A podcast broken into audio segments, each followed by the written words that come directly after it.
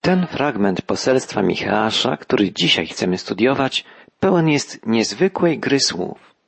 Prorok wymienia nazwy dwunastu miejscowości, zapowiadając, że zostaną one zdobyte przez wojska asyryjskie. Część z nich to miasta judzkie, a więc zapowiedź proroka jest wielkim ostrzeżeniem dla Jerozolimy. Jak wiemy, w 721 roku przed Chrystusem upadło północne państwo izraelskie. W ciągu następnych dwudziestu lat, aż do roku 701, czyli do końca VIII wieku przed naszą erą, Asyryjczycy stale posuwali się na południe, podbijając kolejne miasta Królestwa Judzkiego. Wydawało się, że jest tylko kwestią czasu, kiedy zdobyta zostanie Jerozolima i całe Królestwo Południowe przestanie istnieć. A jednak przetrwało jeszcze przez sto kilkadziesiąt lat. Dzięki zwróceniu się ku Bogu przynajmniej części przywódców i ludu judzkiego. Mówiliśmy o tym w czasie poprzedniej audycji. Dzisiaj posłuchajmy proroctw Micheasza. Boży prorok woła. W Gad tego nie ogłaszajcie. Zgoła nie płaczcie w Bet Leafra. Tarzajcie się w prochu. Jako pierwsze wymienia prorok miasto Gad. Michasz woła, nie płaczcie nad Gad. W tym wezwaniu zawarta jest gra słów, gdyż nazwa Gad znaczy miasto płaczu. Prorok wzywa więc, nie płaczcie nad miastem płaczu. Gad należało do Filistynów, śmiertelnych wrogów Izraela. Było miastem nieprzyjaznym. Dlatego, stwierdza prorok, nie ma powodu, by płakać nad Gad. Natomiast Bet Leafra, druga wymieniona przez Micheasza miejscowość, to miasto judzkie. Jego nazwa znaczy miasto prochu. Tarzajcie się w prochu, w mieście prochu, woła dosłownie Micheasz. Jest to wezwanie do żałoby. Posypywanie głowy prochem, popiołem było znakiem najwyższego żalu, znakiem szczerej pokuty. Dalej prorok Micheasz woła, uchodź, mieszkanko Szafiru, w haniebnej nagości. Mieszkanka Saananu nie wyjdzie, żałoba w Bet-Haesel pozbawi was schronienia. Nazwa Szafir znaczy miasto piękna. Michałasz woła najpierw uchodź, mieszkanko pięknego miasta, w haniebnej nagości. Dzisiaj nie ma śladu po mieście o nazwie Szafir. Jego piękno przeminęło. Została obnażona jego duchowa nędza. Naga prawda o stanie umysłów i serc mieszkańców tego miasta okazała się haniebna. Piękne miasto zniknęło z mapy świata. Podobnie stało się w przypadku miasta Saan. Jego nazwa znaczy miasto marszu. Prorok ostrzega, mieszkańcy miasta marszu nie wymaszerują. Nie ujdzie mieszkanka Saanu. Miasto wraz z mieszkańcami zostało zniszczone przez wojska asyryjskie. Nie wiemy dzisiaj, gdzie znajdowała się ta miejscowość. Nie pozostał po niej żaden ślad. Dalej czytamy, jak mieszkanka Marotu ma oczekiwać szczęścia, skoro zstępuje nieszczęście od Pana do bramy Jeruzalem? Marot to po hebrajsku gorycz. Mieszkańcy Marotu, miasta goryczy, przeżyją gorycz porażki. Nie ma dla nich dobrych, miłych wieści.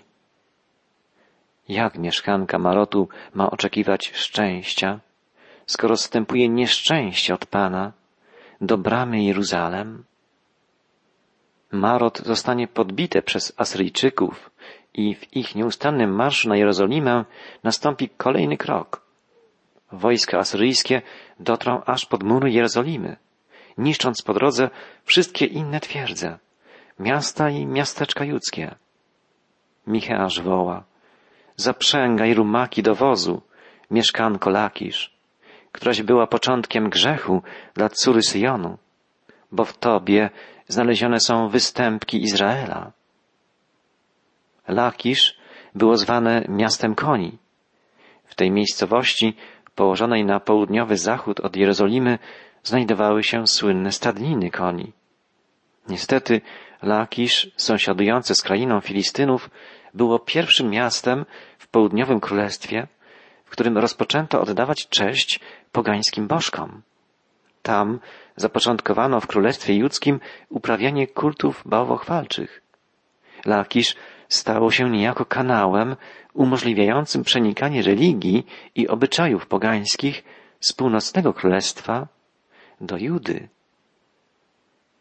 Zaprzęgaj rumaki do wozu, mieszkanko Lakisz, któraś była początkiem grzechu dla córy Syjonu, bo w tobie znalezione są występki Izraela. Następnie Michasz wymienia nazwę Moreshet Gad. Czytamy, przeto dasz wiano dla Moreshet Gad.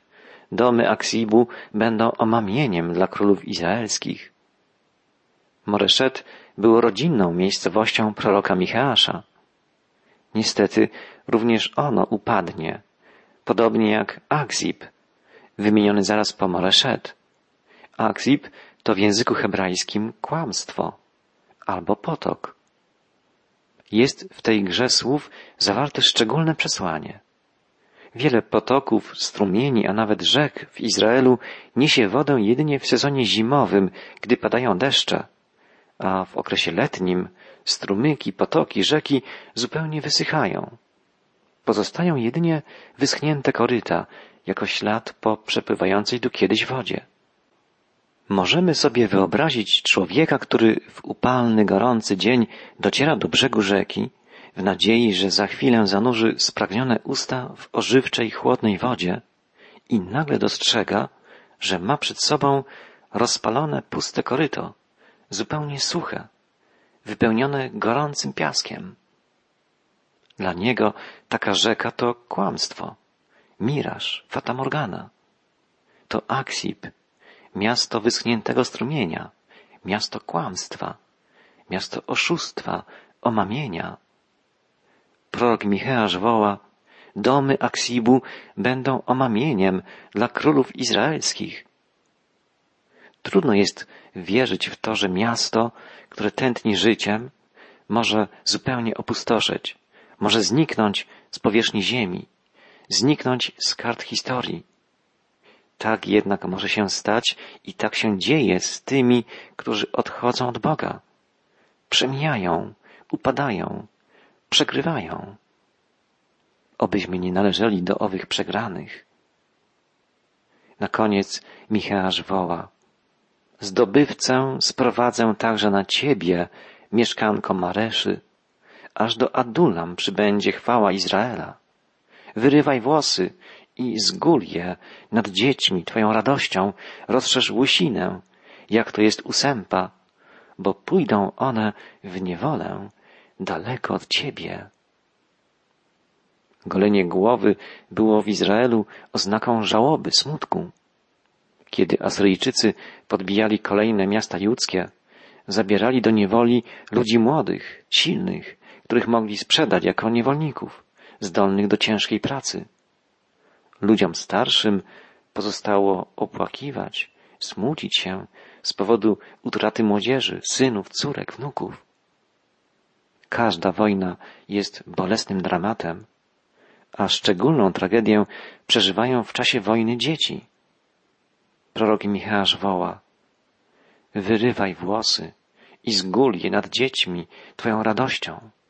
Rozszerz łysinę, jak to jest usępa, bo pójdą one w niewolę, daleko od Ciebie. Rodziny izraelskie utraciły swoje dzieci. Był to jeden z najboleśniejszych aspektów Bożego Sądu nad nieposłusznym narodem pierwszego przymierza. Zwróćmy uwagę na jeszcze jedną nazwę pojawiającą się w poselstwie Bożego Proroka. W przedostatnim, piętnastym wierszu pierwszego rozdziału Księgi Micheasza pojawia się nazwa Adulam, która odnosi się raczej nie do miejscowości, lecz do jaskini. W jaskini Adulam schronił się kiedyś Dawid, kiedy krył się przed Saulem. W księgach Samuela czytamy jeszcze raz o jaskini Adulam, kiedy Dawid skrył się tam ponownie w czasie walk z Filistynami. Dawid odczuwał pragnienie i trzech jego mężnych wojowników przedarło się do studni w Betlejem, mimo że stacjonował tam silny oddział filistyński. Wojownicy przynieśli Dawidowi wodę, ale on nie wypił jej, lecz przeznaczył ją na ofiarę dla Pana. Tysiąc lat później narodził się w Betlejem wielki syn Dawida, Mesjasz Izraelski, Syn Boży, Jezus Chrystus. To On otworzył prawdziwe, niewyczerpane źródło ożywczej wody. To dzięki Niemu wytrysnął strumień, który nie wysycha, w którym pragnienie może ugasić każdy potrzebujący pomocy. Prorok Micheasz na siedemset lat przed jego przyjściem zapowiadał aż do Addulam przybędzie chwała Izraela. To proroctwo odnosi się nie do kogo innego, tylko do Chrystusa. On przyszedł, żył, głosił, leczył, dźwigał, podnosił, przywracał godność, gasił pragnienie. Samarytance przy studni powiedział, gdybyś znała dar Boży i tego, który z tobą rozmawia, prosiłabyś go i dałby ci wody żywej. Każdy, kto pije zwykłą wodę, znowu pragnąć będzie, ale kto napije się wody, którą ja mu dam, nie będzie pragnął na wieki, lecz woda, którą ja mu dam, stanie się w nim źródłem wody wytryskującej ku żywotowi wiecznemu.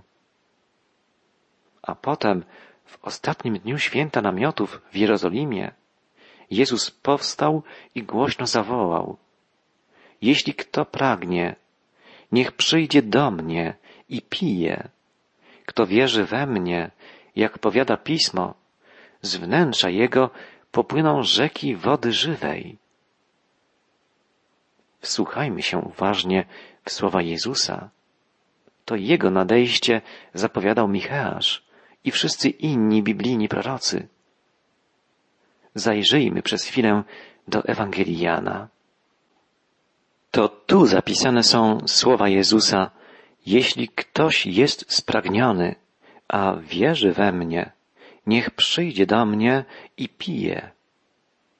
Jeśli ktoś jest spragniony, jeśli ktokolwiek pragnie, ktokolwiek to znaczy również ty i ja. Jeśli ktokolwiek pragnie, może przyjść do Jezusa i odebrać wspaniały Boży dar. Pytanie brzmi, czy odczuwam pragnienie?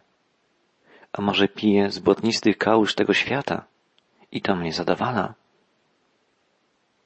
Czytamy w Ewangelii Jana, że Jezus zawołał w ostatnim dniu świąt doniosłym głosem Jak rzekło Pismo, strumienie wody żywej popłyną z jego wnętrza. Wyobraźmy sobie tę sytuację.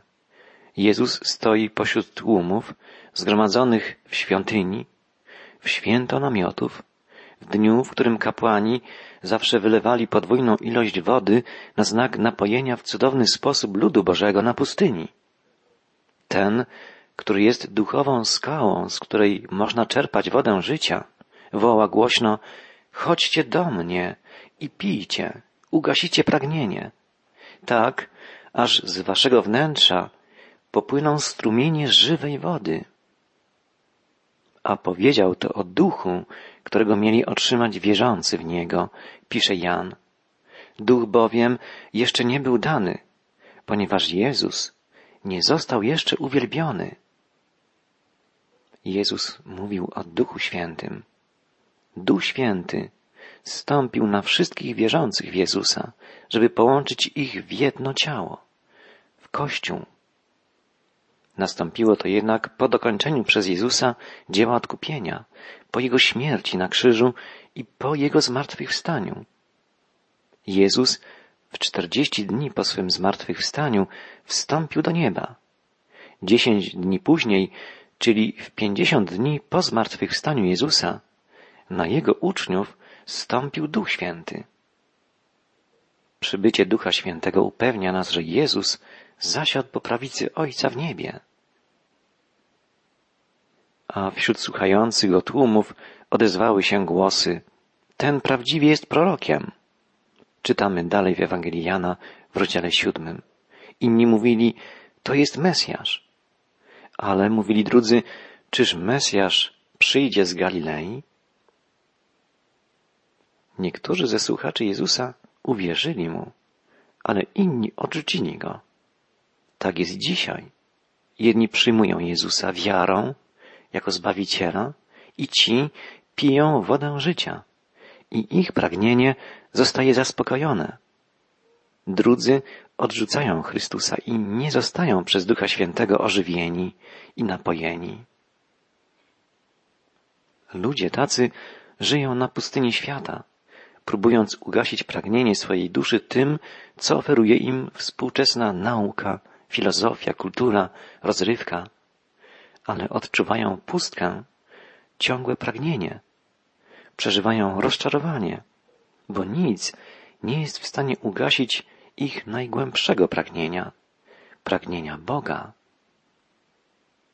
Czyż pismo nie mówi, że Mesjasz będzie pochodził z potomstwa Dawidowego i z miasteczka Betlejem? Pytali ludzie.